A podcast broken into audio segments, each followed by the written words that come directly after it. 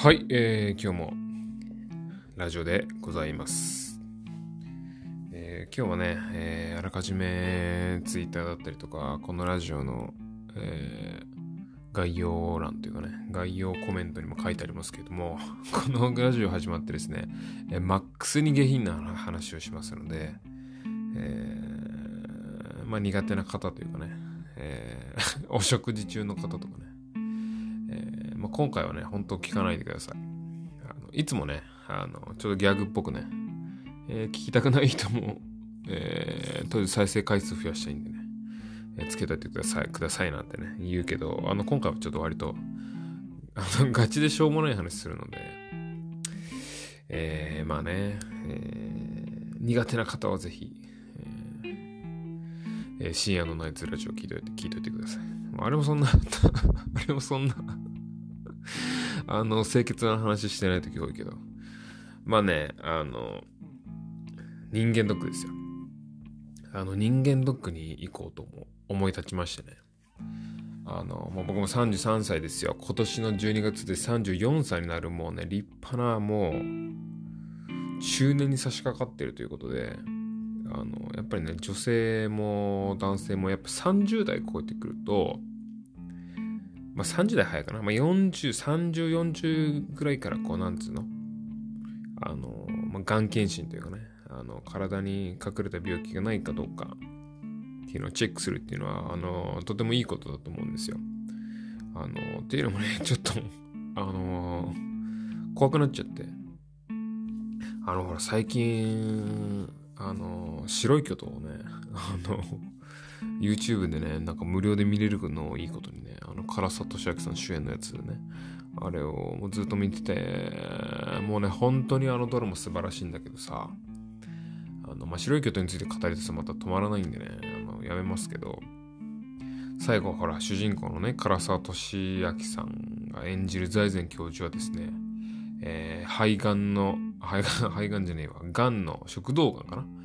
えー、がんのスペシャリストで、えー、教授選に勝ちですよ。若くしてこう教授になるんだけれども、大学病院の権威になるんだけれども、自らがなんと肺がんでになって命を落としてしまうと、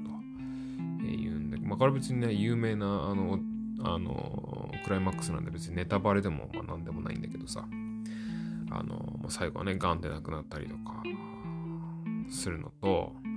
あとほら最近さ、北京オリンピックに出場されてたさ、バレーボールの僕と同い年ぐらいのあの選手の方がさ、あの胃がんのステージ4が見つかったとかさ、あのー、あとあの、倖田來未の、あのー、妹の旦那もなんか、あの、ちょっと重そうな病気にかかられてたりとかね。あの、してたんで、やっぱちょっとこれ、がんのケアは、まあ、年齢はね、若いに越したことないなと、若いうちからこうチェックすに越したことないと。思い立ちましてね、えー、インターネットで検索をしてですよ、えー、まあ、3万何本ぐらい払ってこう人間ドックやろうと決めたんです。でね、まあ、一応大学病院にまあ一応勤めてるっていうか、まあ、大学院生なんだけど、一応こう年に1回メディカルチェックみたいなのあるんだけどさ、まあ、やっぱりこう採血したりとか、えー、検尿したりとかっていうのをやるんだけど、やっぱね、心電図と、あの、肺の CT を取ってほしくて、あの、やっぱりちょっと 怖いじゃないですか、肺とか心臓ってなんか、なんで、まあ別にし、例えば心筋梗塞とか、そのあらかじめ予測できるものじゃないかもしれないけど、やっぱりこう肺がんとかね、あの、そういうちょっとがんっていうのはやっぱりステージが比較的低いければ低い方が、あの、よろしいのでね、まあ、口の中のがんはね、ないのは僕絶対 あの自分で見てわかるんですけど、ね、もう口以外のところのがんっていうのは肉がんじゃ見えないですからね、あの、チェックしてもらおうと。で、申し込んだんですよ。で、したら、あの、まあ、電話で申し込んだんだけど、あの、まあ、したらこう、まあ、名前と、あの、ご住所、ご住所ですよ。ご住所をお伺いできますかとか言うんですよ。わかりました。つってね。したらさ、あの、まあ、2日ぐらいしてさ、なんかさ、パンパンには、あの、膨らんだ封筒が届くわけ。あの、普通のあの封筒、ね、あの、いつも便箋入れてるような袋に、あの、完全にこれ容量オーバーなぐらいの、パンパンのね、その人間ドックのあの病院からその封筒が届きましてね。で、中、スッて開けたら、あの、容器が入っててさ、採取用の容器。でね、あの、チューブ、まあ、まあ、チューブって言ったりしますけど、あの、その紙とね、問診票の紙と、あの、試験管みたいなのが何何個か入っててさ、えー、喀痰って言って、こう、まあ、痰ですよね。痰を、えー、測る容器と、あとね、もうこっからが下品でこれなんですよ。この今日のメインテーマ。検便が入ってたんですよ。検便。検便容器が入っててさ。で、角炭、角炭と検便を、まあ、その、人間ドックの受診される際に、えー、あらかじめやって、えその人間ドック受ける日の2日前かな ?2 日前、1日前と、まあ、うんちを取ってですよ。持ってきてね、なんつって マジか。ね？僕ね、検便僕したことないんですよ。生まれてこの方33年間。さ、ま、32年とまあ弱生きてますけど、あのね、検便僕したことないんですよ。これ結構意外にみんなやってるよね。え、なんでだろう？僕なんでやったことないのかわかんないんだけど、検便したことないんですよ。検尿はめちゃくちゃありますけど、検便したことないと思ってさ。あの、昔あの、クレヨンしんちゃん、アニメか漫画でさ、あの、しんちゃんが幼稚園の検便をね、なんか、ああ、忘れちゃったよとか言って、あの、白の、あの、犬のほら、白っていう犬飼ってるじゃないですか、しんちゃん。いや、あの、犬小屋に入れてさ、庭の。で、検便にあの白のあのうんちをあの採取して持ってて幼稚園で大問題になったみたいな その回は覚えてますけど、もうけもう僕が一番身近な検便エピソードそれなんで、いや他もそうだって友達、うん、とか、あの、まあ、うちの彼女に言ったら、あ、私めちゃくちゃやったことあるとか言ってましたけど、まあ、さすがに、検便やったなんて話は彼氏にしないんでしょうね。まあ大体ほら、まああのほらカップルっていうかまあ付き合ってたりとか飯の時とかによく話すからささすがに彼女はあの空気が読めるんでしょうな。飯の飯の時に検便の話しないね。そりゃそうか。検便ですよ。もう知ったことないからさ。でなんかあのー、まあ皆さんもしたことある人はわかんないけどこうなんつうの？ちょっと薄っぺらいプラスチック容器にピンク色の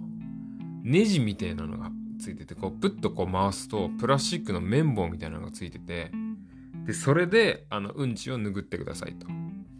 で、えー、その拭ったうんちがついた状態で、ああ、もうこれもう思い出しただけでもう気持ち悪いんだけど。いや、僕やったんだけどね。あの、もうね、拭って、で、それをこう、その容器に戻して、カチッとこう、蓋を閉じるみたいな。もうな、もう何、何の趣味だよっていう感じの感じですけど、いや、本当にあの、アダルトビデオでさ、あの、ほら、うんちをあうんちをあの、なんつうの、ツールにして、あの、交わるやつがあるじゃないですか。まあ、よ、ほんとよくやるよね。あれ、誰も本当にいやわかん、もう本当にあの、人の性癖だからね、あんま悪く言っちゃいけないのかもしんないけどさ、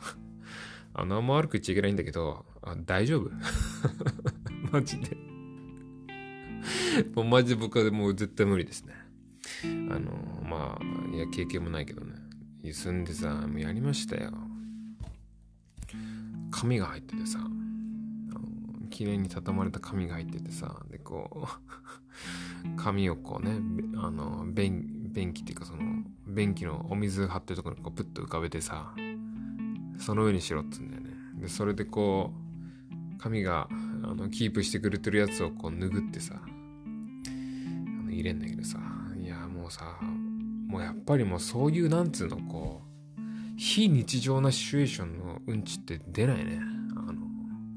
ごめんなさいね。もう本当言ってますからね。もうあの、嫌な人聞かないでって言ってますから許してくださいね。いや、本当にさ、僕結構うんちするの好きなんですよ。あの、マジで。あの、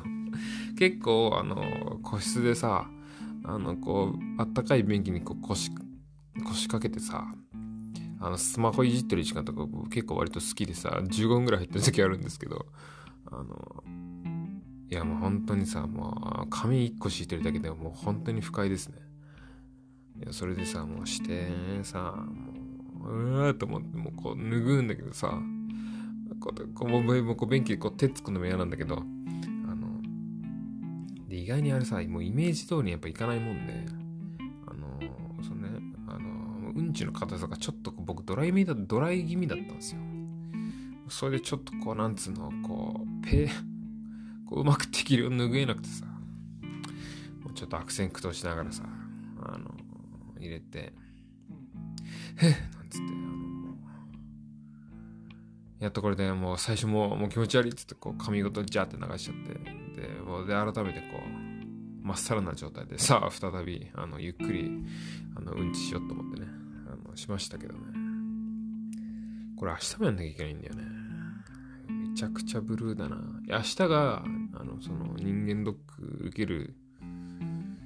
当日の日なんですけど。要するにもう検便してさで検便のこう容器をこうやって戻してさでもう手洗うんだけどなんかそのなんか触ってたらなんかスマホまで汚くなった気がして。もう手めっちゃ洗ってあのスマホをですねあのアルコールついたティッシュであのゴシゴシ拭いてあのなんかもう気分的にもうマスクも変えてさ。なんかすげえ自分が汚ね汚ね人間のって気がしてさねえ、自分の体から出たのにね、おかしいね。本当にいや、本当ね、もう明日めちゃくちゃブルーだな。